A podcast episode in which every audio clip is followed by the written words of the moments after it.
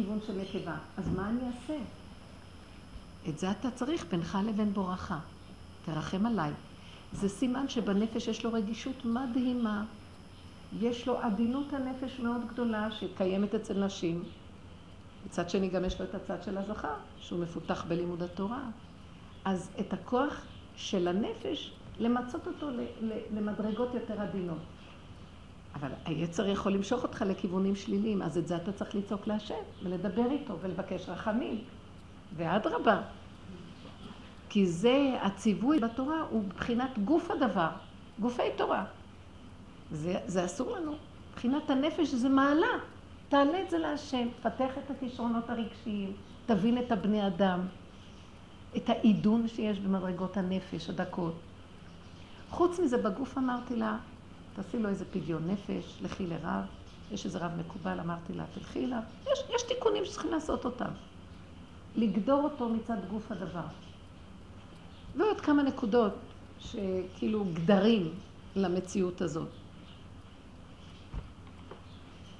אבל אני התבוננתי ואמרתי, הוא הילד, אמרתי לה, הילד הזה צריך להגיע למקום שהוא לוקח את החלק הזה, שהוא עדין מאוד בנפשו, ולהגיד לבעולם, אני לא יכול להתמודד עם זה לבד.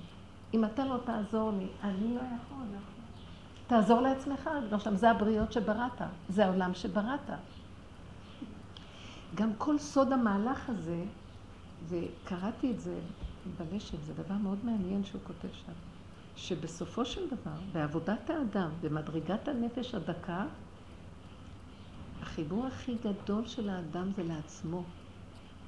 הוא, האחדות הכי גדולה זה הוא ונפשו, ששם זה יסוד האלוקות של האדם. משם מתגלה אליו כוח האלוקות. מהיחידה העצמית של עצמו, מדרגת היחידה. מחפשים את השם בשמיים, לא בשמיים, לא מעבר לים ולא בארץ רחוקה. זו עבודה פנימית פנימית של הכרה איפה נמצא הכוח האלוקי שבאדם. צמח דוד עבדך תצמיח, מלמטה הוא צומח, מתוך הפגם, מתוך הבוץ, מאיפה היה לא מגיע. מתוך האפרוריות, מתוך הטבע וקלקולו. אז זה לא קלקול, הקלקול נקרא כשהוא יוצא החוצה. אבל עדיין יש לי דעת שאומרת לי, עודו באיבו זה יכול להיות קלקול. אז שם אני פועלת להתחבר לאותו יסוד ולהעלות אותו לבוראו, שמא חס ושלום הוא יגיע בקלקול החיצוני. אז בעודו באיבו, הוא עדיין לא קלקול, הוא מציאות, הוא מציאות. הגוף וההוצאה לפועל של הגוף בדבר הזה זה בחינת הקלקול. אבל בנפש הוא עוד לא קלקול. הוא מציאות. והמציאות הזאת זה גילוי בורא. וכשאת מחברת אותו לבורא, את צריכה את הפחד קצת לחבר אותו, בגלל שאת מפחדת שזה ירד בגוף, כי יש לנו עכשיו גוף נפש. במקום הזה את מגלה, את מתחברת לעצמך, אתה מתחבר לעצמך. האדם, הילד הזה הוא רגיש מאוד, ויש לו נקודת נפש עדינה מאוד. ההשפעות החיצוניות יכולות לגרור למצבים גופיים, חס ושלום, שהתורה אוסרת אותם. אבל בנפש יש לו רגישות מדהימה ועדינה. לו יצויר שכל אותם אנשים שיוצאים היו עוד נוגעים בנקודות הנפש העדינות שלהם, הם היו, הם היו יוצאים ביצירתיות מדהימה, ברגישות גדולה. הם היו יכולים להבין עם נפש האדם, יכולים לעבוד את השם. זאת אומרת, כשאני מתבוננת ואני רואה שהקלקול יצא לגוף, אני אומרת, מה הם מחפשים את מינם? הם צריכים לחפש את מינם, את עצמם. כאילו, הרצון להתחבר לעצמו, כשאין בו עבודה, הוא מתחבר לדבר שכאילו מזמן לו את עצמו. צורה דומה כאילו. אבל בעצם ביסודו הוא מחפש את החיבור העצמי לשורשו. אף אחד לא יכול להיות בשלמות עם השני, כמו שיכול להיות בשלמות עם עצמו. אין אדם שיכול להיות דומה לשני בשום צורה. כל אדם הוא דבר אחר. כל הנושא של הזוגיות, זה, של זכר ונקבה, זה עבודה בעיניים. למה? כי אם אין השכינה ביניהם, אין כזה דבר שזוג יכול להתחבר. זה שתי יצירות שונות. איך אפשר לשים שתי יצירות שונות ולהגיד להתחבר? אם לא שהשם מחברם, אם לא שהכוח הנוטרלי, מה זה השם? לא זה ולא זה וגם זה וגם זה ומאחורה ומקדימה ולאורך ולרוחב וכן ולא וטוב, אני לא יודעת להגדיר אותו. הכל יכול וכל עולם גם יחד. אני לא יודעת מי הוא. אז הוא יכול לחבר כזה דבר. אבל שבטבע הזוגות יתחברו, שימו לב כמה יש עצות, וכמה יש עצות, וכמה יש זה, והחיבורים בטבע זה אינטרסים. נגמר האינטרס, כל אחד מסלק את השני החוצה. לא חייב להיות ככה. אם מלכתחילה בני זוג נותנים את דעתם על התווך שמתקיים ביניהם, בהיותו הכל, ושום דבר מובחן, וכולל הכל, ומה שנקרא... אלוקות. אלוקות. אז בסדר. אז, אז כך הם... אה, אה, אז אמרתי, תקשיבי טוב טוב מה אני מדברת. אמרתי אם לא השם שמחברם, נכון? לא, לא מצד עצמו רצונו בנפרד מהם, שהם שותפים לו. לא, לא. תראי, הם צריכים להיות הבוחרים להכניס את השם, ברור שצריכה להיות בחירה. הם צריכים להכניס את הכוח הזה שיחבר ביניהם. מהו אותו כוח שיחבר ביניהם? הידיעה שהם לא יכולים להיות מחוברים בלעדיו. תביני מה אני אומרת. לא כל מיני עשיות שונות שמזמנות. זאת אומרת, החיבור, החיבור בינינו לבין בורא עולם זה ידיעה, ריבונו שלנו, אתה לא מחבר, אני לא יכולה. אותו בחור עם הנטייה, אם אתה לא תחזיק אותי ותכוון לי את הכוחות אליך, נכון? וכשאני מעלה את הכוחות אליך, אתה תחבר, כי אתה, זה לא מציאות של דמות, זה נוטרליות כזאת שמחברת הכל. זה ואקום שיוצר מצב של משיכה. אז רק, זה נקרא אתה, אנחנו בשפה חושבים, אתה זה עוד איזה גורם שלישי. אנחנו קוראים לזה הצד השלישי, אבל זה לא מילה בכלל שאנחנו יכולים להלביש אותה על איזה דמיון ודמות. אבל זה כוח נוסף, שהוא קיים אצלנו, אבל השכל מטעה אותנו ממנו. ואנחנו צריכים לסגור את השכל ולחבר את עצמנו אליו. זאת אומרת, על ידי הסגירה של טוב ורע, כן ולא, זה נכון, לא נכון. כי זה שאנחנו משתמשים בדעת, בזוגיות, הורס את הזוגיות. אני עשיתי ככה, למה אתה לא עושה ככה? אתה צריך לעשות ככה ואני צריכה לעשות ככה, אתה צריך לי. אז אני עשיתי ואתה לא עשית, אז למה אתה לא עושה? אני את שלי עשיתי, מה אתה לא עושה את שלך? וכל הזמן אנחנו ככה. את עשית את שלך, לא עשית את שלך, הוא לא עשה את שלו, כן עשה את שלו. כן עשינו, לא עשינו, ככה המצב. אבא תרחם, אנחנו לא יכולים להתחבר, רק אתה מחבר. אני לא יכולה, כי הס... מה מפריע לי? בחלומות שלי, מה הפריע לי? הנפש שלי, המצפון שלי, הדת שלי הפריע לנפש. זה כן נכון, זה לא נכון, זה לא נכון, נכון. משהו מפריע לי. ואז, מה ראיתי פתאום? הצד הסופי שאני באה לידי ביטוי. ואז הדת דנה אותי, צועקים עליי, את ככה, את ככה, כן, זה טמא, זה לא נכון, זה כן נכון. פתאום אני אומרת, אבל אני לא יכולה משהו אחר. Mm. אני עומדת בצד, ואז אני אומרת, אבל אני לא יכולה משהו אחר, ריבונו של עולם. הדת שלי סוברת שאני יכולה, היצרים מתחילים לעלות, האמת הפנימית מתחילה לראות, זה לא יצרים רעים, זה מציאותם. אין להם שכל, אין להם היגיון. יש להם צורך לחיות גם. וההיגיון כרגע מעניין מאוד שהם כל כך, שהיום הכוח שלהם עולה וצומח, והשכל נהיה פחות, ונהיה בלבול, ואני לא יכולה כמו פעם, ברור לי שככה זה אומר, אז ככה, ככה השכל הישר אומר, ככה התורה אומרת, ככה ההנהגה במדינה אומרת, לא יכולה. אז אתה לא תעזור לי? בסוף אני אומרת לו, אתה יודע מה, אני לא יכולה? אם אתה לא תעזור לי, אני אהיה פושעת. אני אמרתי לך את שלי. אני אומרת לו את האמת הכי גדולה שלי. השכל הוא לא האמת, הוא שכל של אמת, אבל האמת, אם אתה רוצה שהשכל יתגבר על המצב, מה אתה מביא לי? או אישה תגיד, את רוצה שאני אכנה ואני אהיה שלום בית, אבל הוא... עכשיו התקשרה אליי איזו אישה בדרך, ממש מדהים. אישה מאנשים, מה שנקרא אה, תסמונת של אישה מוכה, מאוד טובה. אבל יש בעל שכנראה מנצל את התסמונת הזאת, והוא עריץ עליה. באיזה צורות? הוא רוצה לעשות משהו בבית, מפרק לה, מפרק לה את המטבח, אין לה איפה לשים כבר סירים, כי הוא רוצה לשפץ. אז היא אומרת לו, אז איפה אני אשים את הסירים? את לא מתביישת? את כל הזמן מתלוננת? אה, את לא שמחה בחלקך? אז היא אומרת לי, אבל איפה אני אשים את הסירים? הוא פירק לי את, המדף, את המדפים שהייתי שמה את הסירים, ואין לי איפה לשים את הסירים. אז אם אני אומרת לו, אין לי איפה לשים את הסירים, אז הוא אומר לי, את לא שמחה בחלקך, אפילו מילת גנאי שאני לא רוצה להגיד. חזירה. אז היא אומרת לי, אז מה אני אעשה? אמרתי לה, שימי לו אותם במיטה, על המיטה, שיבוא לישון בלילה, תגידי לו, אין לי איפה לשים. אמרתי לי, לא, אני לא יכולה לעשות כזה דבר. אז אמרתי להם, אמרתי לה,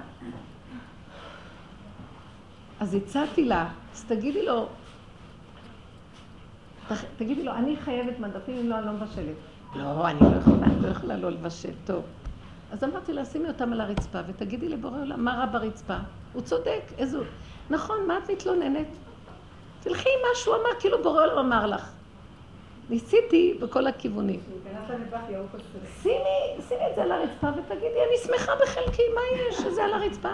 אז היא אומרת, הוא נכנס, ואומר, מה זה על הרצפה? אז היא נבהלה ממנו והתחילה לתרץ את עצמה. אז אמרתי לה, היית צריכה להגיד לו, אני שמחה בחלקי. כל הזמן יש לה חרדה ממנו, אמרתי לה, את רואה מה קורה בסוף? היא אומרת לי, כן, אני רואה, אני עשיתי ממנו מדי דמות. אמרתי לה, נכון. אז לכי עם הסיבות ותניחי על הרצפה ותגידי, אבא, אתה עושה לי את כל זה, אני שמחה בחלקי. אבל כל הזמן המבט על הדמות והבהלה. אבל זה עריצות מצידו, זה לא יפה. מה שהיא לא עושה, זה ממש עריצות. אז עכשיו מה? שלום בית. אז תגיד, איך, איך שלום בית עם כזה דבר? עכשיו, אם אנחנו נמשיך, אז מה היא צריכה להגיד? ריבונו של עולם, אני אצא נגדו, אני אפרק לו את העצמות. לא, היא לא יכולה. יש מישהי שיכולה לעשות את זה, היא לא יכולה. טוב, אז אני לא. אז uh, היא תמשיך להגיד, אז אני אהיה במסכנות. כל אחד איכשהו בתוואים שלו, היא כנראה מופנמת, אז זה המסכנות. היא נשארת במסכנות שלה, והיא עושה ממנו דמות. אז את זה היא צריכה להגיד לבורא עולם, אני לא יכולה, אני אעשה, אני המסכנות, ואני אכנס תוך עצמי ואני אפחד ממנו פחד מוות, ואם אתה לא תעזור לי, אני אמות מפחד ממנו, וזה העולם שלך, רשעות. כי אתה הגדלת הסוף ושלחת לי כזאת דמות, כי אני לא יכולה אחרת. אז תגידי את האמת. אז שיבואו אליך ויגידו לך, ככה מתנהגים לבעל? אז תגיד לו, אני לא יכולה אחרת. ככה את עושה לעצמך, רק את עצמך מזמן. את, בתסמונת של אישה ארוכה. לא יכולה אחרת. תגידי את זה לבורא עולם. אתם מבינות למה אני מתכוונת? תביאו את הקו הסופי של האמת על האמיתה של מציאות חיים. לא של השכל הנכון, מה כן ומה לא. זה רעיון מאוד יפה. מאוד יפה להגיד לי עצות, מה נכון, מה לא נכון. לכי ליועץ. אל תלכו ליועצים. כי אתם משלמים המון כסף, והם מדהימים. אבל את חוזרת בלי שום יכולת לעשות שום דבר. כי העצה לחוט לא סתם שחז"ל אמרו, הלא גידרו, הגדירו את זה, נכון? מה הם אמרו?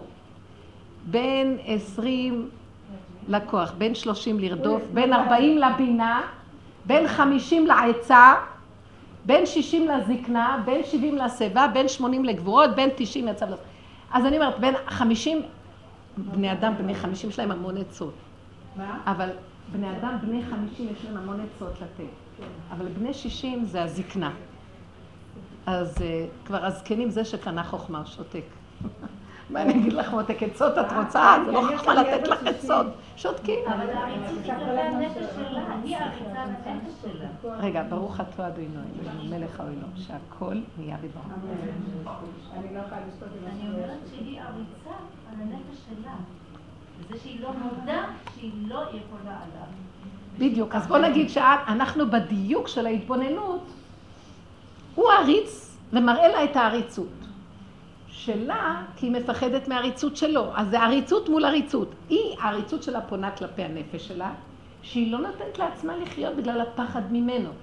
אבל עכשיו, עזבי, זה עצות יפות, ניתוחים מדהימים של הנפש, ואנחנו עושים את זה בעבודה הזאת כדי להכיר את עצמנו. בסוף, בנקודה הסופית, אני לא יכולה לא להיות עריצה, כמו שהוא לא יכול להיות עריץ. טוב, אז עכשיו ירדתי ממנו שהוא לא עריץ. אבל, ואני עריצה, הוא לא יכול ואני לא יכולה, ואתה עריץ.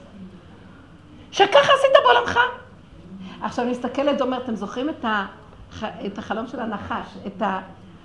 מאחורי הנחש הנורא של הטבע, הקוברה הנורא של העולם ששולט בכל העולם הזה עומד ריבונו של אלוהים, ריבונו של עולם, ומזיז אותו. אז אני אומרת לו, לנחש שגיליתי, אתה עריץ! כוחות טבע כאלה חזקים שאף אחד לא יכול לעמוד בהם. מאחוריו אני רואה את השם מחייך. אמרת לו, אתה עריץ? הוא אומר לי, אם תגלי את העריצות הזאת, ותביני שהיא ניתנה עד פה להגיד לא יכולים, אז את לא תקראי לי עריץ גם בכעס. כי אני עשיתי את כל זה כדי שתגידי, אני לא יכול, בחיוך, לא יכול. ואז אני אצחק ואת תצחקי, וזה כל המזימה הכי גדולה. מה את עושה? את גם כועסת עליי כי את רוצה עוד להיות יכול? אז אתה, אתה, אתה גרמת בעולם לנחש כזה גדול ואנחנו לא יכולים. את צריכה להגיד, אתה גרמת בעולם לנחש ואנחנו לא יכולים, כי אתה הבאת את הגודל הזה כדי שנגיד לא יכולים. כי אם היית רוצה שנהיה יכולים, אז אולי לא כזה גדול עלינו. למה אחרי כל כך הרבה מלחמות, בוכים כולנו, שותתים דם, אנחנו לא יכולים. אני רוצה להגיד לכם על רבי עקיבא, אולי דיברנו על זה בשיעור הקודם. איך הוא אמר, שמע ישראל, השם אלוקינו, השם, ייחד את השם, ובחיוך, וסרקו את בשרות מסרקות ברזל. הוא לא יכול להגיד, עריצות שכזאת, זאת תורה וזו שכרה? ריבונו שלם, הגדלת עשור. או נתת לנחש יותר מדי כוח, חס שלום, אנחנו לא באים בטענות על בורא עולם. אבל כולם יש להם קושיות על הבורא עולם היום. מה הולך פה? אבל אנחנו לא יכולים להגיד, כי התאמנו להגיד שהשם הוא צדיק, ו... ואנחנו תולים את, ה... את הבלבול בעצמנו. אז בואו נפרק את הבלבול. באמת יש לנו טענה, הנחש הזה מדי גדול, זה בלתי אפשרי לחיות כזה בעל עריץ. הוא רוצה ארוחות מסודרות, פירק לי את המטבח, משאיר אותי בלי מטבח, ואומר, מה הולך הבלאגן פה? יש עריצות יותר גדולה מזאת? אז אנחנו אומרים, תתבונני בעצמך, את, את אפשרת לו את העריצות שלו. פרנסת לו אותה. על ידי הפחד, ואת תמידי ממנו. אז למה שהוא לא יעשה מה שבא לו, וגם ירצה את הארוחות המסודרות שלו? עכשיו תגידי, אבל אני אפשרתי את זה כי הפחד, עכשיו הפחד הזה, הנפש שלי סובלת מהפחד, כמו שהיא אומרת. אז אני עכשיו עריצה כלפי הנפש שלי. למה אני לא עומדת על עומדי ואומרת, אני לא אפחד ממנו? לא יכולה. למי את אומרת אתה לא יכולה? להשם יתברך. זאת אומרת, אני לא יכולה לעמוד מול הנחש הזה, שעושה לי פחדים, אני העמדתי לי בעל כזה, כשיש לי נטיות מאוד עדינות ורגשיות בנפש, ואני לא יכולה לעמוד מול כזה גסות הרוח שכזו, ואני לא יכולה לעמוד מולו. למה עשית נחש כזה גדול של יכולה? על מנת שתגידי שאת לא יכולה, ותגידי, אז תעשה אותה. אתם יודעים מה נגיד? אני חושבת שהווידוי על וידוי הכי גדול, נגיד, אפילו את זה אנחנו לא יכולים להגיד. נכון. כמו הווידוי של רבנו ניסים. שאומר, וגם בושה אין לי להגיד לך שאני רשע. כותב שם, מצח אישה זונה היה לך מאנטי כלב. שמתי פניי ככלב וגשתי לפניך בבושת פנים. אז מפרשים, מה פירוש או שמתי פניי ככלב, או גשתי לפניך בבושת פנים. העזתי פניי ככלב ואין לי גם בושת פנים להגיד לך שאין לי בושה. אין יותר גדול מזה. איזה פשטות של וידוי, שיא הסליחה שבעולם, זה הסליחות. סליחה, אנחנו לא יכולים כלום. אבל לא בכעס, כי גם זה, יש שם עצם ושם תואר, את מתארת את הפעולה. אז השם העצם של הדבר הוא, אני לא יכולה. עכשיו, איך את מתארת את זה? אני לא יכולה. יש לך עוד כאן איזה שהיה רוצה להיות יכול, או איזה עץ הדעת כזה. אבל את אומרת לו, אני לא יכולה.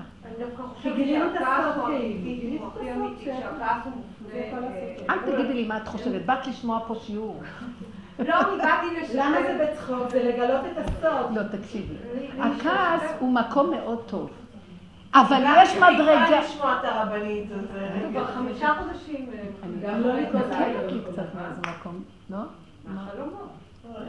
חשבתי שמהשיעור בחיפה, כי לא, אה, יש לי שיעור. אז תקשיבי רגע, את צודקת, הכעס הוא המדרגה הכי נכונה, חוץ מכלפי שמיא מהניית. יום אחד את עומדת ואת אומרת, ריבונו של עולם, את פה. אז את חושבת שהוא נבהל? יופי. אבל יש עוד מדרגה אחת שאני רוצה ממך. למה את כועסת? הכנעה. ככה. כי גם הכעס שיש לאדם זה כאילו הוא רוצה היה להשיג משהו ולא מצליח, אז הוא מתוסכל. זה הוא רוצה. אני כשכעסתי עליו זה כשהוא כבר נכנס למשחקים רציניים, על נחשים אמיתיים. זה סגנון מסריקות רבי עקיבא להבדיל. אבל רבי עקיבא, רבי עקיבא, התלמידים אמרו, מה זה צריך להיות? מה זה צריך להיות? ומה אמר רבי עקיבא? אני עכשיו מדברת על המקום הזה, וזה הכי קשה שבעולם, בגלל ש... כן, ברור, אנחנו מדברים כאן, את צודקת, בפועל אנחנו, הלוואי ונגיע למקום הזה לכעוס סוף סוף לכיוון הנכון ולא לכיוון של הבני אדם. אבל בסופו של דבר, הכעס צריך להיות מופנה כלפיו. עכשיו, גם כשהכעס מופנה כלפיו, אז הוא צוחק. כי הוא הלא הטוב המיטיב, האין סופי של הטוב. איך אפשר לכעוס עליו? כי אני בקטנות הדעת שלי, שאני לא יכולה להבין, או ככה או ככה, מה אתה עושה לי דבר שכזה וכזה, ואז אני אוהב אותך, איך? אז הוא אומר, יפה. נהניתי ממה שעכשיו אמרת. יפה מאוד. עכשיו מה אני רוצה ממך? ברגע שאת תראי את השם הטוב הזה בפנים שלו, מחייך אליך גם הכעס אליך. אני רק רציתי פשוט שתגידי, אני לא יכולה גם לא לכעוס, אבל אל תגידי את זה עם כעס. וזה עוד עבודה דקה שנדרשת מאדם שהוא כן יכול להגיע אליה. כי את אומרת לא יכולתי לא לכעוס. זאת אומרת, רואה אותו מחייך, לא יכולתי לא לכעוס. אבא, למה אתה לא גלוי שאני אראה אותך ואז די עם כל המשחק הזה? אז הוא אומר לי, אבל זה המשחק. אם אני אגלה אלייך את עצמי, ייגמר המשחק ויש לי שעשועים מהמשחק הזה. אמרתי לו, השעשועים האלה... השעשועים שלך, הבן יכיר לי אפרים עם ילד שעשועים, אנחנו אומרים את זה בתפילות של ראש השנה ויום הכיפורים. עם ילד שעשועים, כי מדי דברי בו זכור אזכרנו. אתם, המצב הזה גורם לי... למה? כי אפרים היה הכי גרוע, הוא עבד אלילים. עוד יפה. והוא בן יכיר לי. אם הוא יתפוס את הנקודה, אין לי טענה עליו. פרקו את עץ הדת. אכילה של עץ הדת גרמה את כל המצב הזה. שאנחנו רוצים כך וכך, לעומת כך וכך, ואנחנו כל הזמן שופשים ככה, אם יש, נעשה ככה, אז יש לו טענה עלינו, אם נעשה ככה, יש לו, היצר יש לו טענה עלינו. ואנחנו מתהלכים כמו החתול בפחד גדיה הזה, והם הולכים למות כבר. פתאום הוא אומר לנו, נו, תגלו כבר את הסוד של הבריאה. אלה שמגלים את הסוד, חיים טוב. זאת אומרת, אני עדיין בגוף צריך לקיים את התורה. מגיעים לתסכולים בנפש הלא יכול, אז בנפש אני צריך לקחת אותם, להתחיל להילחם. מה ככה, לא ככה, חוץ, עד כדי חוצפה כלפי שמיא. לא לזרוק על השני. גם אם זרקתי על השני, באותו רגע שזרקתם לא קיימים, תסתכל, שחררי אותם הדמויות. כל זה היה בשביל שתדעי שאת לא יכולה. כי אם היה הולך לך בהתאבקות עם הזולת, לא היית צריכה. אמרתי לכם מה שיצא לי. בשבועיים האחרונים, צרחות, התבוננות. ואחר כך באתי במגע עם אחד מהאנשים של אותה משפחה, ודיברתי איתו. אז הוא אומר לי, אז ככה מתנהגים? כאילו, את נותנת שיעורים? אז אמרתי לו, כן, ככה מתנהגים. אז הוא אמר לי, מה זאת אומרת? אז אמרתי לו, הוא אומר לי, כל כך הרבה את עובדת על עצמך, אז איך ככה? אז אמרתי לו, אז תיתן לי תשובה. אני לא יודע, אני לא יודע, אדם שכל כך עובד על עצמו, ומדבר כל כך הרבה, אז איך הוא יכול להתפרץ ככה כמו שהתפרצת? אז אמרתי לו, בבקשה, תיתן לי תשובה. אני לא יודע, אני לא יודע, לא יכולה לתת לי תשובה. אמרתי לו, כי אתה בא מצד הדת שבאדם אצלך אין קושייה בדת, או אדם יכול או לא יכול. אצלי גם, אדם או יכול לא יכול, זה בדת. במציאות, מה שקרה פה, השם קם ונהיה כאן חלק מהתמונה. אתה לא לוקח אותו בחשבון. אתה לוקח האני, יכול או לא יכול. אני צדיקה או לא צדיקה? אמרתי לו, תעזוב צדיקה, לא צדיקה. אני גם לא רואה אתכם ממילימטר, אמרתי לו. אתם הייתם רק הסיבה של בורא עולם להראות לי שאני לא יכולה. אני עומדת מולו. אני לא יכולה, אני אומרת לו. אתם הייתם הקורבן לדבר. מה, אמרתי, נגמר לי אחרי רגע שראיתי שזה השם, אני, אין לי עליכם כלום. אני אוהבת אתכם, אין לי בליבי עליכם דבר. אני לא כועסת עליכם, למרות שהיה לי סיבה למה שכעסתי עליהם, כאילו. אני כמו תינוק, אוהבת אתכם נצחית. אתם לא בכלל מציאות בשבילי. הסיטואציה היא המציאות שממנה למדתי משהו. אתם פירקתי את הדמות ולקחתי את הנקודה. אתם בכלל לא מציאות ש... אתם עוד יושבים וטוחנים אותי והדמויות. אבל מזה הם נעלבים אתם לא מציאות. כן. לא. לא, אני אמרתי להם, אתם לא מציאות, הכוונה, אני אין לי אישית אליכם כלום. הסיטואציה קרה, תוכו אכל, קליפתו זרק. אתם נשארתם בשבילי אותם אנשים הכי נפלאים שבעולם. אין לי עליכם כלום. צעקת עלינו! לא יכולה להבדיל. צעקת עלינו. אמרתי לו, התסכול שלי, שהוא לא יכול היה לסבול את הסתירה, צעק. אבל לא צעקתי עליך, צעקתי, התסכול צעק. לקחתי אותו והעליתי אותו להשם. אין לי אותך בכלל, אני עכשיו עובדת עם הסיטואציה מול בורא עולם. אני עדיין אוהבת אותך, זה היה רק אמצעי. אתה היית סיבה ואמצעי בשבילי. אין לי, אז, הוא אומר לי, אז, אז כל הכאבים שהיה לנו, ואפילו בכינו, ונעלבנו. אמרתי לו, והם דיברו לשון הרע, הוא אמר לי, כי כעסו עליי כאילו. ואז אמרתי לו, הנחש נשך אתכם, זה לא אני, ידיי לא שפכו את הדם הזה, אמרתי לו. אני זרקתי דבר. אתם לא עשיתם עבודה והפרדתם, אז זה נשך אתכם. אני נשארתי עם הנקודה שלי. עובדה שגם אתם הכעסתם אותי והתנהגתם על פי השכל הישר לא נכון. למה אין לי בליבי עליכם דבר? אני לוקחת את הנקודה המפרקת, מוציאה את הנקודה, תוכח על קליפתו זרק, זה ביני לבין בורא. הוא זימן לי, בדבר הזה ראיתי דבר, ניסיון הכי גדול, מה הוא זימן לי. שאני אדע שאני לא יכולה לא לצעוק. חשבתי שאני יכולה.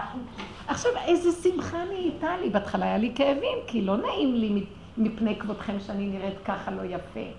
אבל באמת באמת גם אתם לא, לא קיימים. זה לא אתם. הדמיון שלכם בעיניי לא קיים. תחשבו עליי, לא תחשבו עליי. אני עם הנקודה שלי חי וקיים. מת העולם, אתם לא מבינים שהעולם לא קיים? קיים בשבילי, לעולם יאמר אדם, לא שאני מזלזלת בעקבותכם, אני לא מסתכסכת עם השטויות של הדמיונות שלכם, וזה כל העולם מסוכסך. ההנחה שלך מסכסך מפה, לפה, לפה, לפה. אתם כאבתם לא ממני, מהדמיון שלכם, ממה שאני אמרתי, זה נקרא, קיבלתם לשון הרע, ממשהו, לא חשוב. נעלבתם, זה ילדותיות. ואין עבודה, וכולנו עושים את אותו דבר, אמרתי לו. אני עשיתי מזה עבודה, אמרתי לו. עדיין, אם אתה רוצה שאני אתנצל, אני אתנצל, אבל זה נורא ילדותי, אמרתי לו. אז אני אתנצל, טוב מותק, אמרתי לו, להתנצל. אבל זה טיפשי, אין למי להתנצל, כי אם אני אתנצל, סימן שאני עוד קיימת. לא, אבל תראי, כאילו, הוא אומר, אבל אז בן אדם, אחד יחיד בשני ולא יתנצל? יום הכיפורים לא מכפר עם... אה, הייתה לו קושייה, ראיתי איפה אנשים נמצאים בעולם. אמרתי לו, בשבילי, אדם, בין אדם לחברו, בין אדם למקום, נהיה דבר אחד, אין יותר בין אדם לחברו. כן, כי אני לא רואה את החברו, אני רואה את הבורא עולם. עכשיו, יש, אתה נעלב? אני אגיד לך, סליחה, אבל באמת, אתה דפוק. ככה אמרתי לו, אתה דפוק. הוא עוד יותר נעלב, לא? לא, הוא התחיל לקלוט מה אני רוצה. לא, הוא הבין מאוד. הוא אמר לי, וואו. הוא הבין את העומק של הנקודה. אמרתי לו, וכל בני אדם יצטרכו לעשות את התשובה הזאת לקראת הסוף. אליהו הנביא יבוא להחזיר את הצדיקים בתשובה לקראת הסוף. אז הוא קיבל שיעור. הוא אמר לי, הוא בא, אמרתי לו, אנחנו לא מדברים על מה שהיה. אם אתה רוצה, אני לא מדברת על מה שהיה. טוב, אז נתחזק לחודש אלול. זו הייתה אישה. נתחזק לחודש אלול. טוב.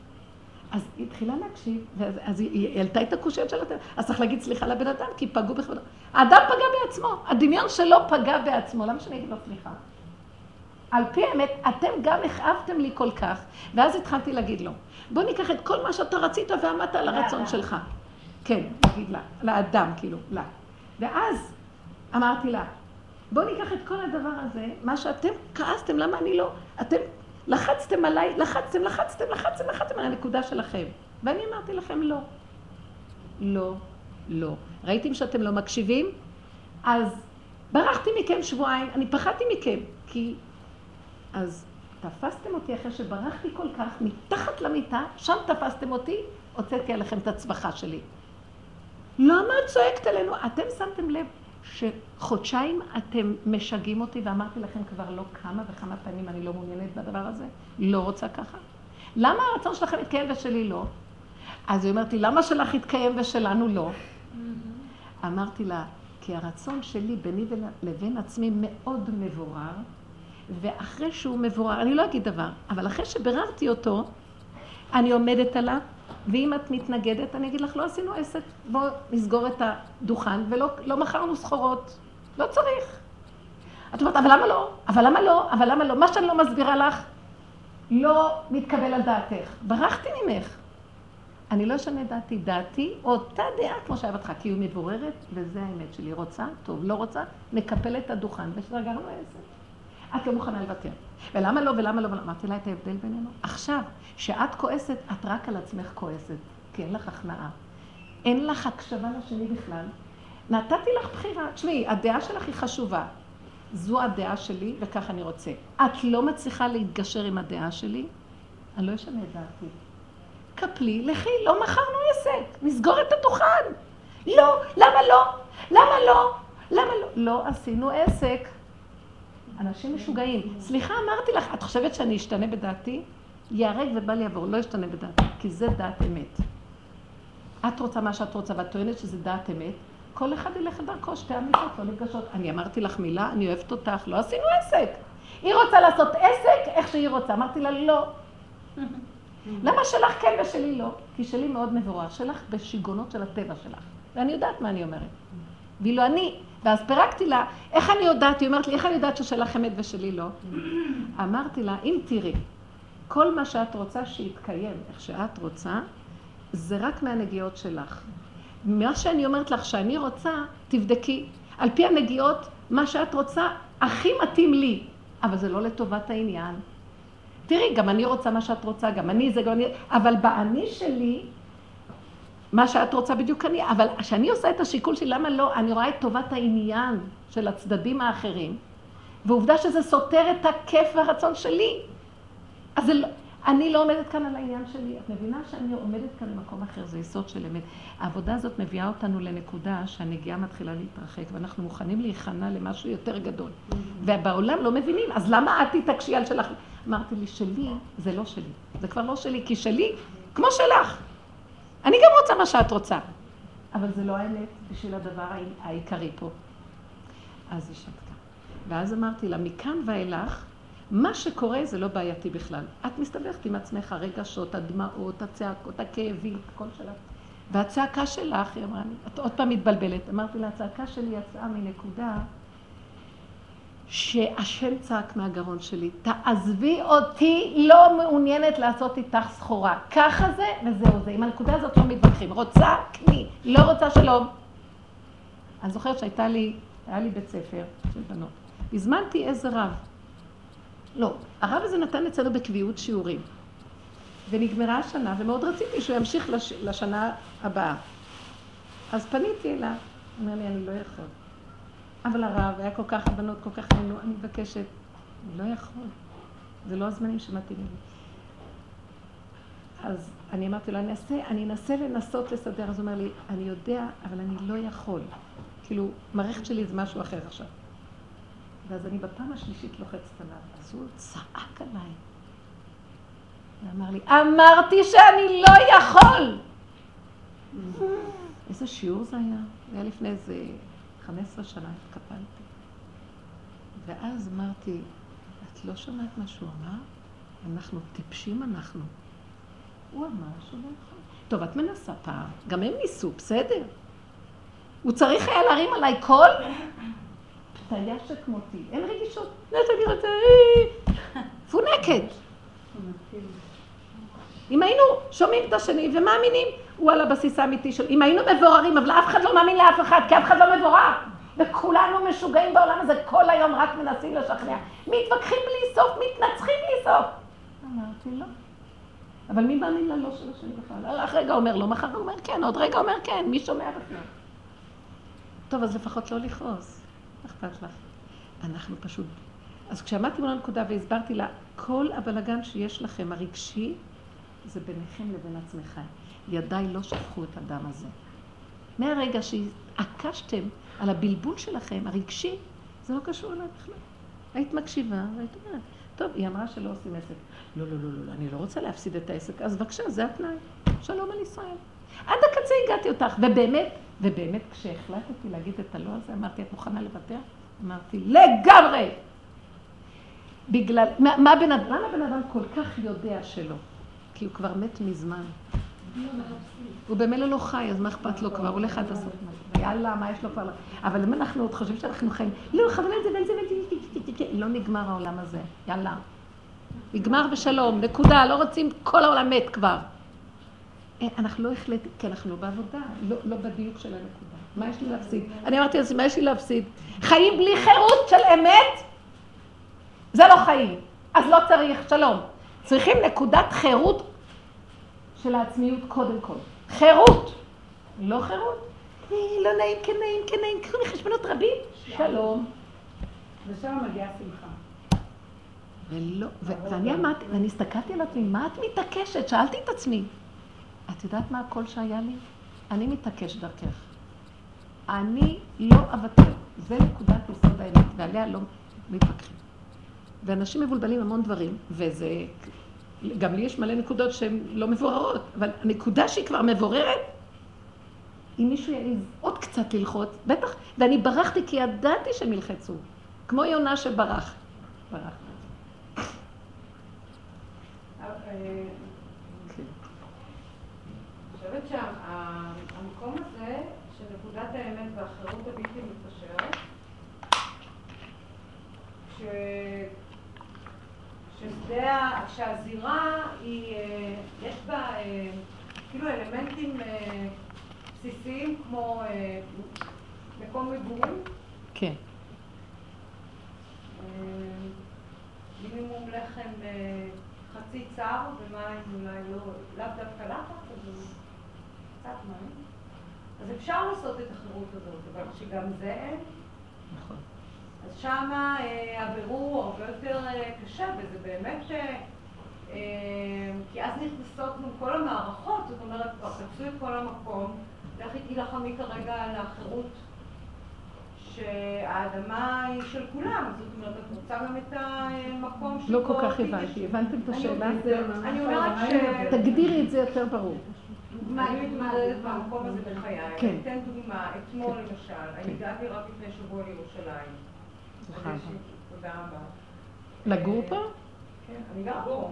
אה, אני את גרה פה שבוע כבר. יופי. ביום שישי לא אחרון. ברוכה הבאה. תודה רבה. אה, יש עניין, אה, אני אוהבת להתפלל בבית הכנסת הזה, מאוד מאוד מאוד, זה בית הכנסת שלי מבלי להיות שלי. אה, ואני גרה בארנונה, זה קטע. אני- לחשוב על ללכת ברגל, אני הולכת ברגל מארנונה עד לכאן בשמחה רבה.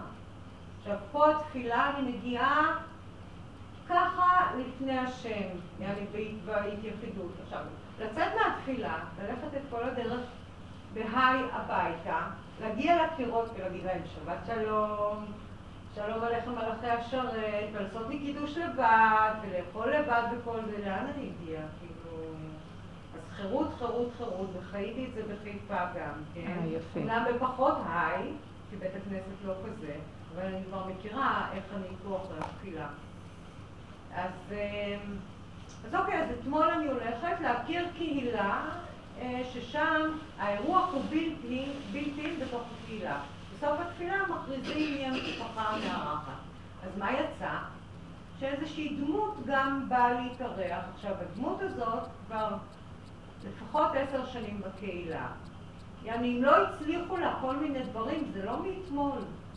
אבל אתמול היא ראתה לנכון לנסות עוד פעם, בפעם אולי 200 אלף, אבל בתוך המרחב שלי. וכל פעם שפתחתי את הפה לדבר, אחרי טק שנייה, אז מה אתה אומר? זה ככה וככה? אז אוקיי, פעם, פעם, אחרי שעתיים, אני לא אני אומרת לה. אני מאוד מבקשת שכשאני מדברת, תני לי לדבר ולסיים, ואז תשאלי את השאלות שלך. אל תכנסי לי לתוך השאלות. לפי ההלכה ולא לפי ההלכה, ומה פתאום את מביישת אותי ברבים וכל הסיפור. עכשיו, מבחינתי... אה, זו הייתה האמת שלך. זאת האמת שלי, אבל אני לא... וואי, נלך עם האמיתות אני האלה. לא חוויתי שחרור, כי היה מעורב שם משהו הישרדותי משל עצמי. היכולת שלי להתחבר לקהילה הזו, ושתהיה לי חברה, זאת אומרת שתהיה לי ארוחה בתום התפילה. לא בגלל הארוחה מזון, יש לי מזון ברוך השם כן, בבית כן, מלא. כן, כן. אבל שאני לא אהיה לבד נכון. בשבת. אז זה מה שאני אומרת. שאלה טובה. היא אומרת כאן דבר כזה. נו, אז איפה, אני- על מה אני אוותר? כי אם אני, אוי לי מי, אם אני אוותר מזה, ואוי לי אם אני אוותר... מצד אחד אני רוצה את החירות שלי, שלא יתלבשו עליי וייתנו לי להגיד את המילה שלי, ומה זה פה? מצד שני, אני אאבד את המקום בקהילה, כי אני אריב ואני אתחיל להסתכסך פה, ואני צריכה את המקום הזה. כשאני אמרתי לאותה אישה, תראי, את רוצה את מה שאת רוצה, אני איתך לא עשיתי עסק, הייתה לי בחירה, הייתה לי ברירה אחרת. תחפשי את איפה. הברירה שלך. אם חשובה, אני רגע, רגע. תקשיבי שם. כן. אם המקום להיות שם בשבתות כן. ולהתענג על הקהילתיות ועל זה שאת לא לבד, זה המקום הכי גבוה, או להביע את עמדותייך זה המקום הכי גבוה. תחליטי מה יותר גבוה. את מבינה מה אני מדברת? כן. גם את זה וגם את זה את לא יכולה, כמו אותה אישה. כן. אני גם הצעתי לה, תראי, את צודקת. אם את רוצה, ככה, לא עשינו עסק. את רוצה ככה? ככה עשינו עסק. לא רוצה? אספתי את הסחורה, ואמרתי, לא, אני לא מוכרת לך, לא ביקשנו, לא, לא הכרחתי אותך לקנות סחורה. שימו לב, זה כמו מוכר. הוא אומר לך, לא רוצה לחי. לא, למה המחירים שלך גדולים? זה לא פייר, זה לא שווה את זה, שם זה מחר. גברת, ככה אנחנו כול, אנשים כבר מותשים במדינה הזאת. אין כזה דבר בחוץ לארץ להתווכח למשל, אבל כאן, את צודקת. ואז תעשי לך את הנקודה שלך. מה יותר? לפעמים הבן אדם, השקט שלו עם עצמו שווה לו את כל העולם. אבל עכשיו, כשאת, נניח, תשבי בבית, בביתך, ולרגע שאמרת את זה, רציתי להגיד לך, סליחה. את לא כזאת מסכנה שאת לבד. והרבה פעמים, הבן אדם כשהוא לבד, אם הוא היה מעמיק בתוך עצמו, היה מתחבר מאוד עמוק לבוראו. אבל זו עבודה בפני עצמה, שאף פעם הוא לא לבד בעולמו. זה מה שאנחנו רואים, הכוח של צדיק האמת בתוכנו והאור האלוקי של השכינה. ואז ממילא הוא גם היה יכול, השם היה מזמן לו סיבות אחרות מסביב. אבל בסופו של דבר אנחנו בטבע, או בלבד של המסכנות, או אותה מסכנות נמשכת לחברה שפתאום השם שולח לי דווקא איזה מישהי שתראה לי שאני החסרתי, כמו שאמרת קודם, החסרתי איזה נקודה שאני צריכה להעמיק ולחפש את החירות העצמית שלי בתוך אנשים, או לבד זה לא משתנה כלום. אני עם השם יתברך. זה נקרא החירות. החירות זה לא אני עם עצמי והרעיונות שלי, או הנטיות שלי והטבע שלי, ואף אחד לא יגיד לי מה לעשות. זה חירות של גוף. אני מדברת על הטבע, לא, חירות. זה הקשר שלי עם בורא עולם נקודה. נכון. ולא רק בסיפוקים של בית כנסת ברוחניות ותפילה. שאת תהיי לא בבית כנסת ותהיי באותו קשר של דבקות הדור. בסדר, אבל יש... טוב, אני לא. מתווכחת, זה לא, שיעור לא אחד. עניין של כן, מה. רצית? זה בדיוק כמו בני זוג. את כן. יכולה להיות עם בעלך ולהרגיש אותו לבד, להיות נכון, לבד, יפה. יכולה להיות עם אלף אנשים, להרגיש מחוברת להשם, לא לבד בכלל, או להיות לבד לבד, ואת עם השם, את לא חשבת נכון. מה המשותף לכולם? החיבור של הנפש שלי לשורשה. וזה מה שדיברנו בתחילת השיעור, אותה נטייה שיש היום לאותו בן מין חד ושלום, שזה בגוף תכלית האיסור בתורה, אבל יסודה, יש היום כוח ששואף להתחבר לעצמיותו בעץ בודד בשדה עם עצמו וממדרגת היחידה ליסודו, שזה הפגם שלו משם. זה הדרך שהצדיק נתן איך להגיע ליחידה, דרך דווקא היצריות והפגם. אבל עם בוראו, זה יסוד עמוק של... זה... הוא אמר, הוא כותב שם, חבל שלא הבאתי את זה, הייתי ממש מצטטת לכם את הדברים. והוא אומר שם, והבן היטב, במרכאות, כי זה לא נשמע הדבר. שהחיבור של אדם עם עצמו הוא הכי גבוה בעולם, יותר מכל חיבור זוגיות. ולמה אנחנו רוצים זוגיות? כדי לחפש את עצמנו דרך השני. למה אנחנו צריכים חברה למצוא את עצמי דרכה? למה אני רוצה עם אה, הילד למצוא את עצמי דרכו? כל הבני אדם זה האמצעים סוף סוף במטרה היסודית העליונה ביותר. לגלות את מציאותי. וכשגיליתי מציאותי, זה מציאות הבורא בתוכי. כי מה זה מציאותי? זה מילה, זה דמיון. אני לא יודעת מה זה מציאותי. זה הכל בלבול. המהות היסודית הפנימית של ככה, איך שזה, זה דבר מאוד עמוק. זה בתוך כל היצריות. הנתונים שנבראתי בהם, הנטיות, התוואים, הכל. כמובן שאני לא מוציאה אותם בהפקרות של הגוף, אבל הם קיימים בתוכי, ואני שלמה איתם, ואני מקבלת אותם איך שאני, ואני אומרת, אבל אבא, זה אתה בתוכם, זה הכל אתה חי וקיים עולמך. וזה צריך המון אמון, כי המוח לא נותן לנו את המקום הזה, הוא מרחב, יוצא החוצה. לא, כן נכון, לא נכון, כן נכון, לא נכון, מה התורה, מה התורה, הכל גופי תורה. לא, עוד פעם להכניס אותם, זה בגוף התורה. אם אני חיה עם הנפש ככה, מבטיחה לכם שהשם לא ייתן לי לעבור עבירה אחת בגוף הדבר. הוא יחזיק אותי, ישלח את כל הסיבות שבעולם, שאני לא אפר את תורתו הקדושה, תורת משה, כי ככה הוא רצה, שאני אגדור את הגוף. והיום אני אומרת לכם, בעבודה הזאת, אם פעם הייתי מדקדקת, לא הייתי מדקדקת, אבל הייתי מקיימת, היום אני בגופי תורה, אני לא יכולה להסביר לכם את הדבר הזה. כל נושא, כל מיני נושאים קטנים, שאני היום אומרת, בגוף הדבר תדקדקי מה שאת אומרת, כי זה לטובתך. בנפש הדבר פתוח כמו תינוק, עם הלכלוך, החיתול המלוכלך מול בוראו, בליכות אחד מפריד. אבא זה הכל אתה. שני הכוחות גם יחד, זה קשה להחזיק אותם בד בבד, אבל אם מתאמנים עליהם נכון, אין שום סתירה ביניהם. השם מחזיק אותם. וככה הוא רוצה שנתקיים עד שיפרקו את הגופים באלף השביעי, שזה יהיה רוחני. אני חושבת שגם באלף השביעי עוד יהיו גופים, ורק לקראת סוף האלף השביעי יהיה גופים רוחניים לגמרי, כמו שהיה לפני עץ הדת.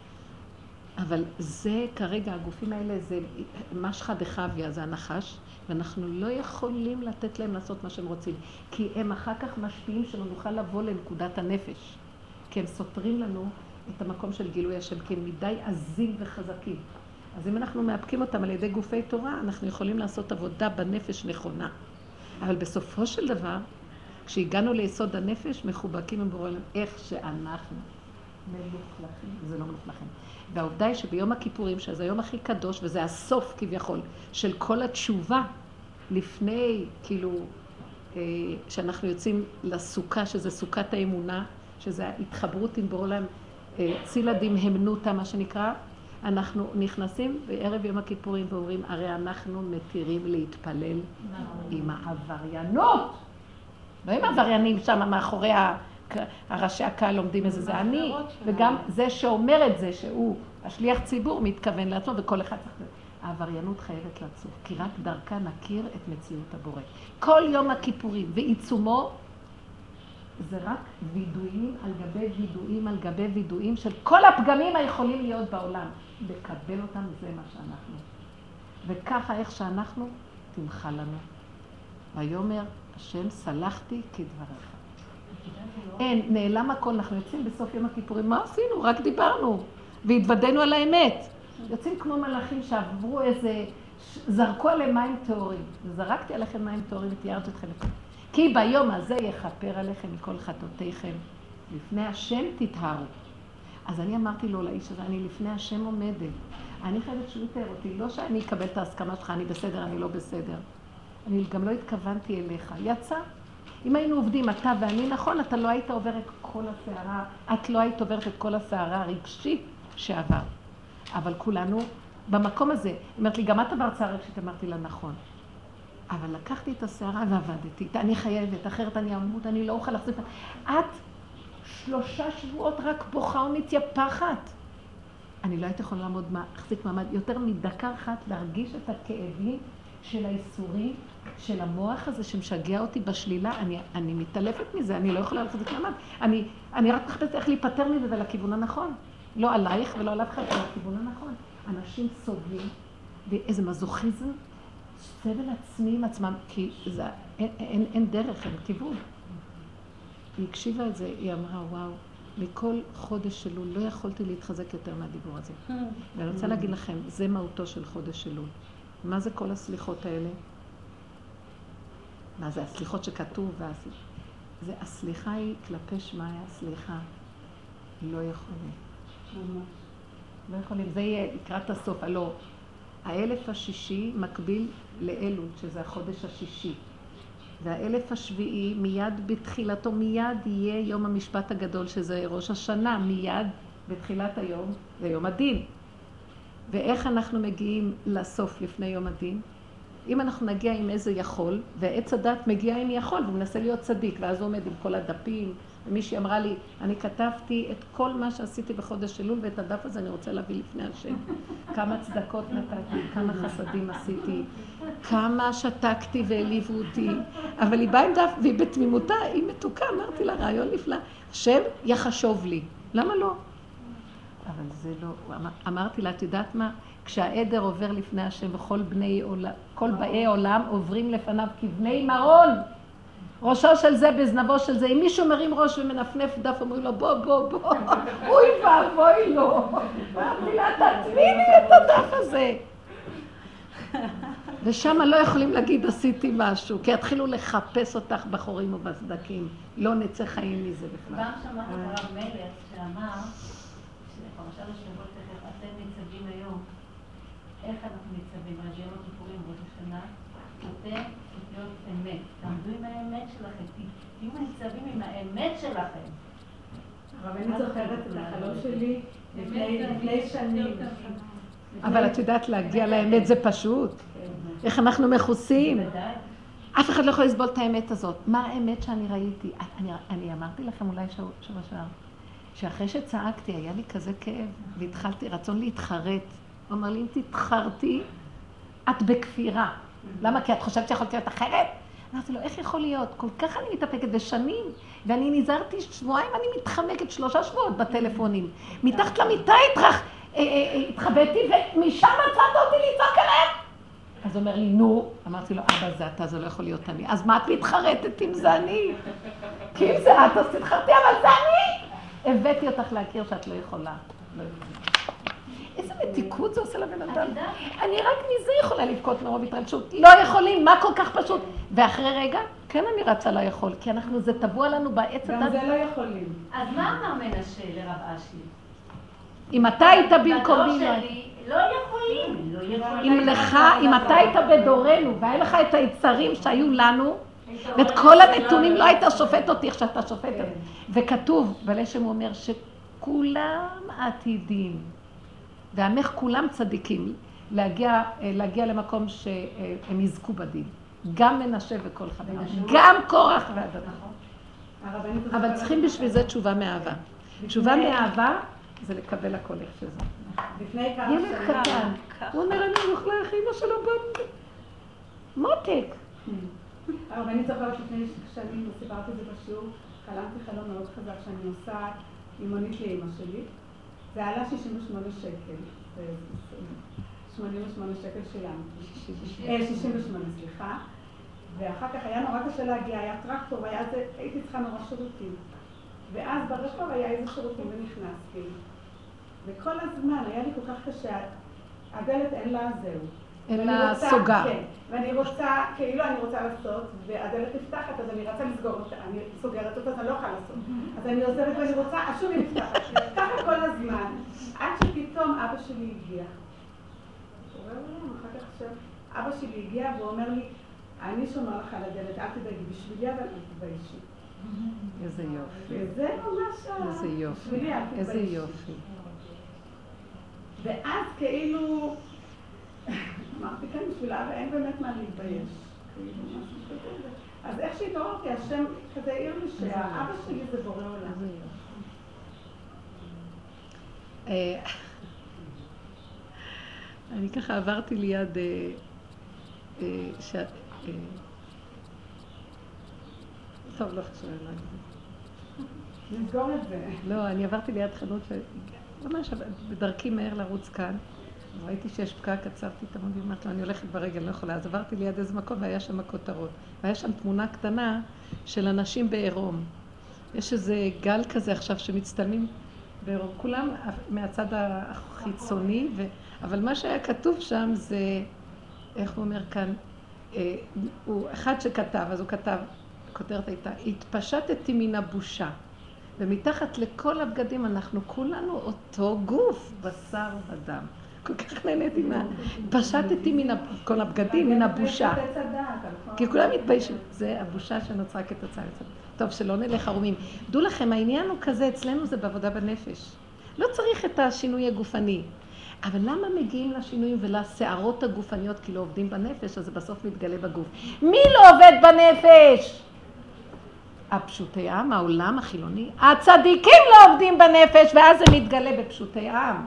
כל הבלגן הזה שקורה, מין במינו, וכל הלכלוך בחוץ, כי אנחנו לא עושים את העבודה בנפש, ואז האשמה עלינו, בגללכם, והשונאים אותנו. אתם זוכרים שהיה מצעד הגאווה ואמרתי, למה הם עולים לירושלים להתריס? אנחנו מתגאים. אז הם אומרים, אתם מתגאים. מה שאמר רש"י, הפרשה הזאת בספר דברים, שמשה רבנו מבקש לעבור דרך אדום, כותב שם הרב סגל, דרך אדום, תנה לי לעבור בארצך, לחם ומים. אנחנו לא ניקח מכם כלום, רק ניתן בכסף הכל.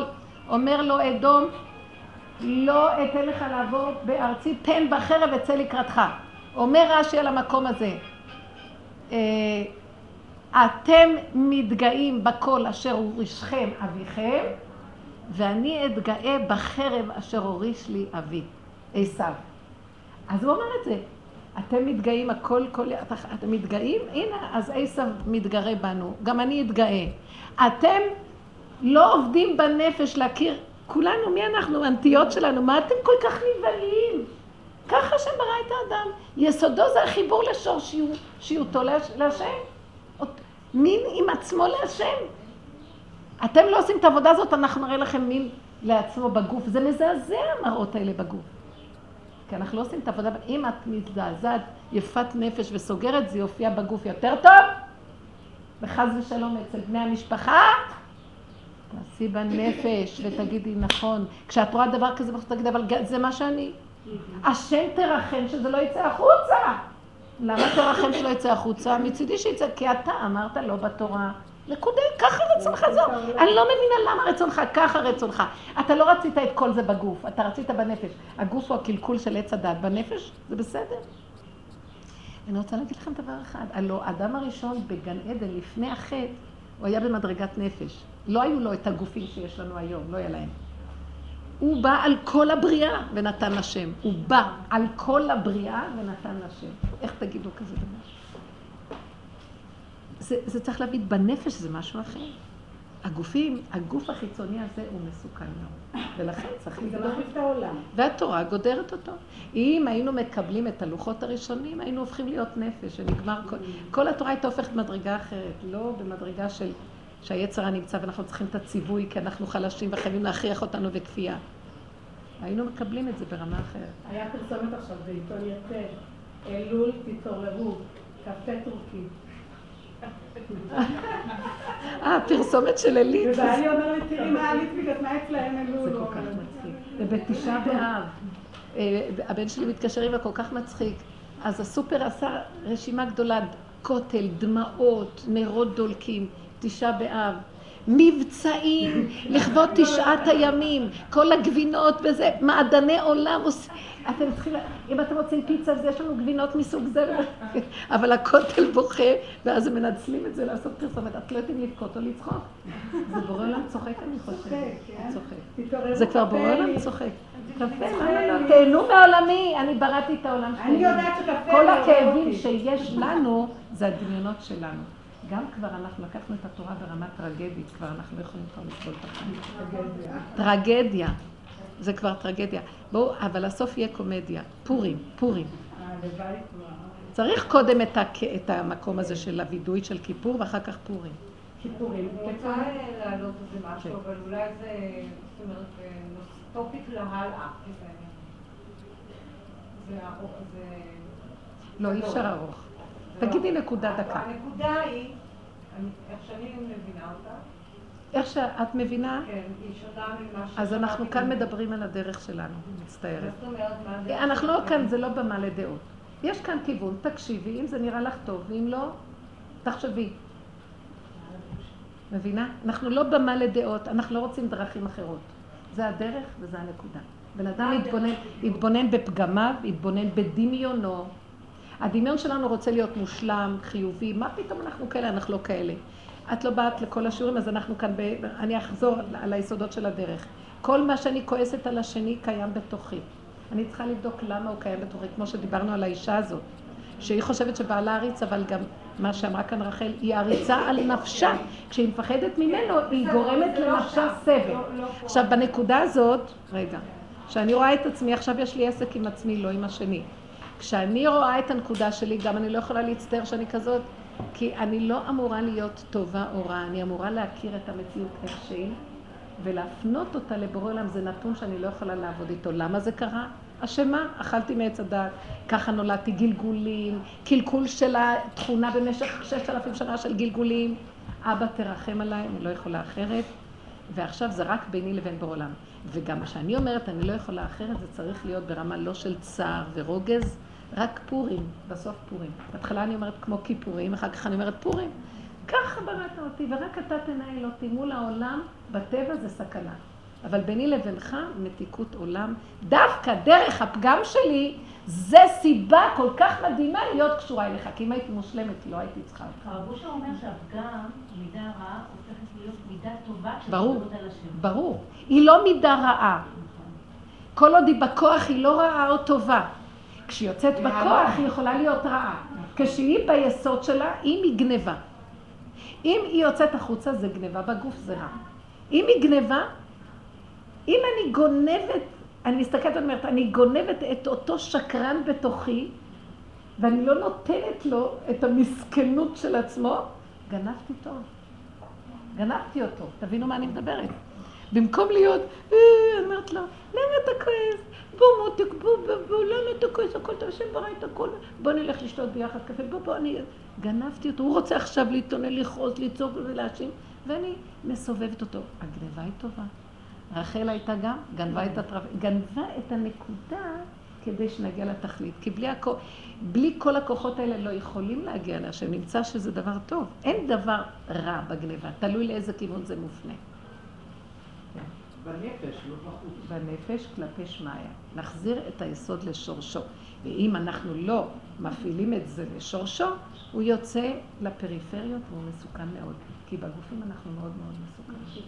מאוד מסוכנים, מחריבים את העולם. זו סכנה מאוד גדולה.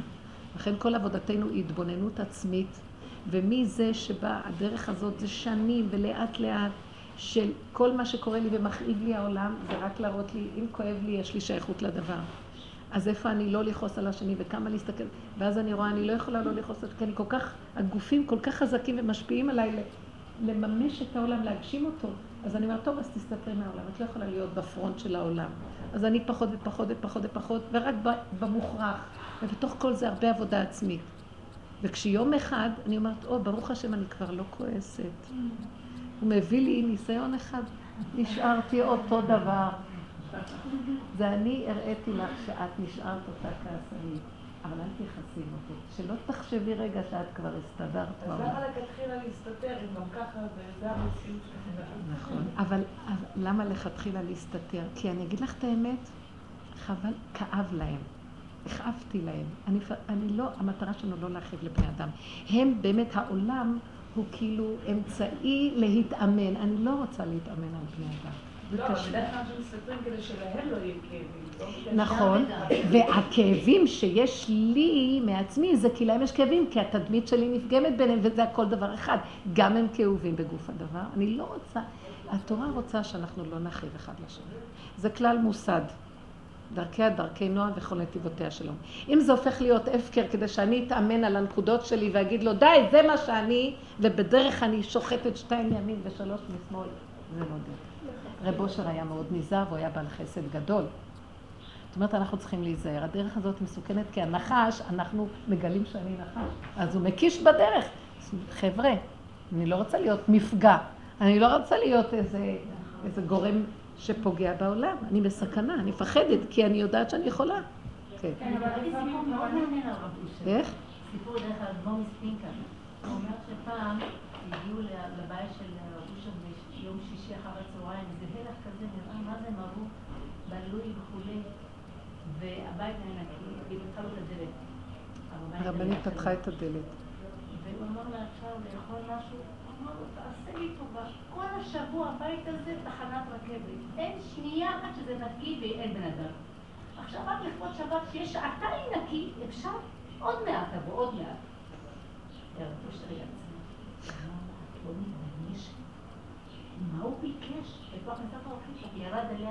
היא הייתה בעלת חסד, חבל על הזמן. כזה דבר לא רואים. היא הפכה את הבית של ההפקר. חודשים, הוא אמר לעצמו, איך כאבתי על המסכנה הזאת? מה, שעתיים היא לא יכולה להשבת יהיה נקי? שבעים שנה, ריבונו שלום, אני עובד על המידה הזאת, ונפלתי, אז עכשיו קמים מחדש. איזה יופי. זה מתיקות. כי זה עבודה על עבודה, מצד אחד זה צד, הוא אומר, נכון, מה המסכן הזה, כל החיים שלנו שווים לרגע אחד, שזה לא לפי הסדר, ואת צילקת את זה. אבל עכשיו הוא ראה נקודה אחת, כן, אני שלחתי לך לראות את הנקודה שלך, לא של הרעיון היפה של חסד. תראה איך אתה... אתה עוד רוצה להיות בעל חסד. איזה מתוק. זו תשובה על תשובה. ואז אני רוצה להגיד דבר אחד, ובזה נסיים. כל חודש אלול, בכל מהלך השנה, זה זמן לעשות תשובה.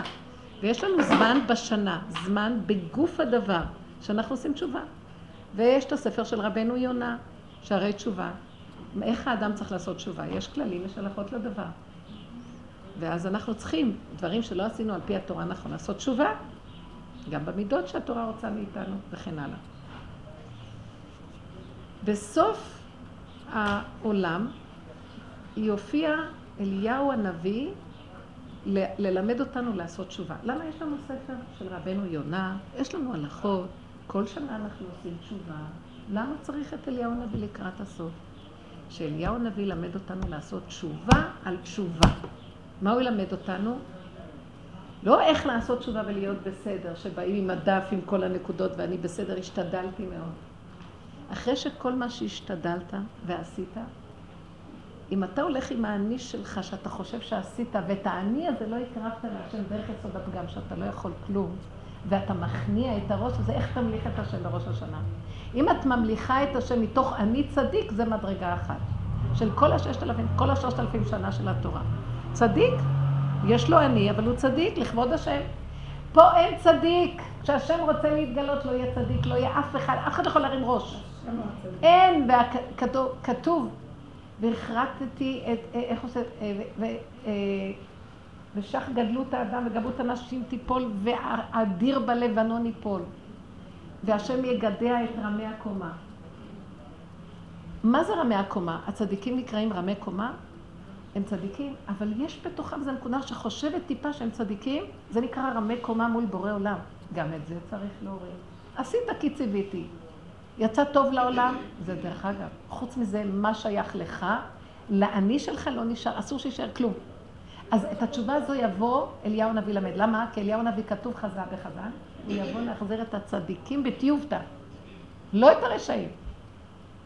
רבנו יונה מחזיר לנו את הרשעים, להיות צדיקים. והתשובה האחרונה זה להחזיר את הצדיקים בתשובה. ואומרת, שאלה אותי מישהי אתמול באיזה שיעור, אה, אז אני עומדת מול בית דין של מעלה, ואני צריכה לבוא עם דברים שעשיתי נכון או לא, הם ישאלו אותי.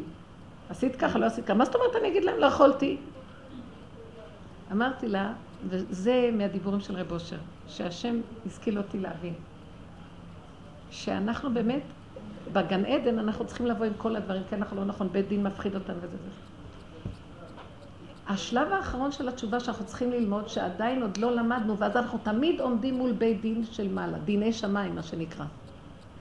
השלב האחרון של התשובה זה מול דינו של בית, של השם, לא של דיני שמיים. כי בדיני שמיים ידונו אותנו בדיני תורה. כך עשית, לא עשית, כך לא. ואם לא עשינו, גיהנום או שלום, ישקללו, חס וחלילה. מה יקרה לבן אדם שבאמת, וכולנו חסרים, אנחנו נעבור סבל, יש את השנה של אחרי המיטה שדנים את האדם, חס ושלום, דנים את הנפש.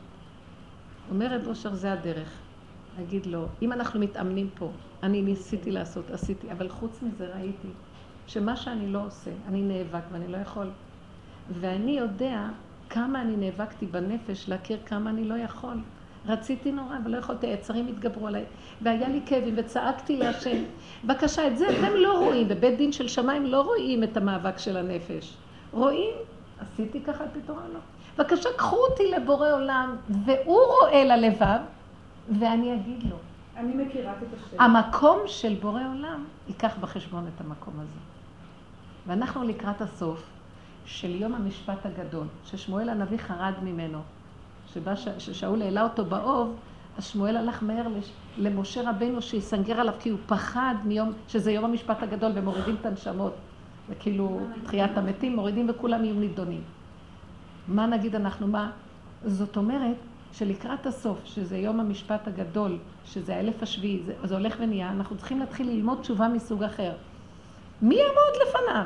עם, עם שמואל ששקול כמשה ואהרון, מפחד והולך למשה. מה אני אגיד?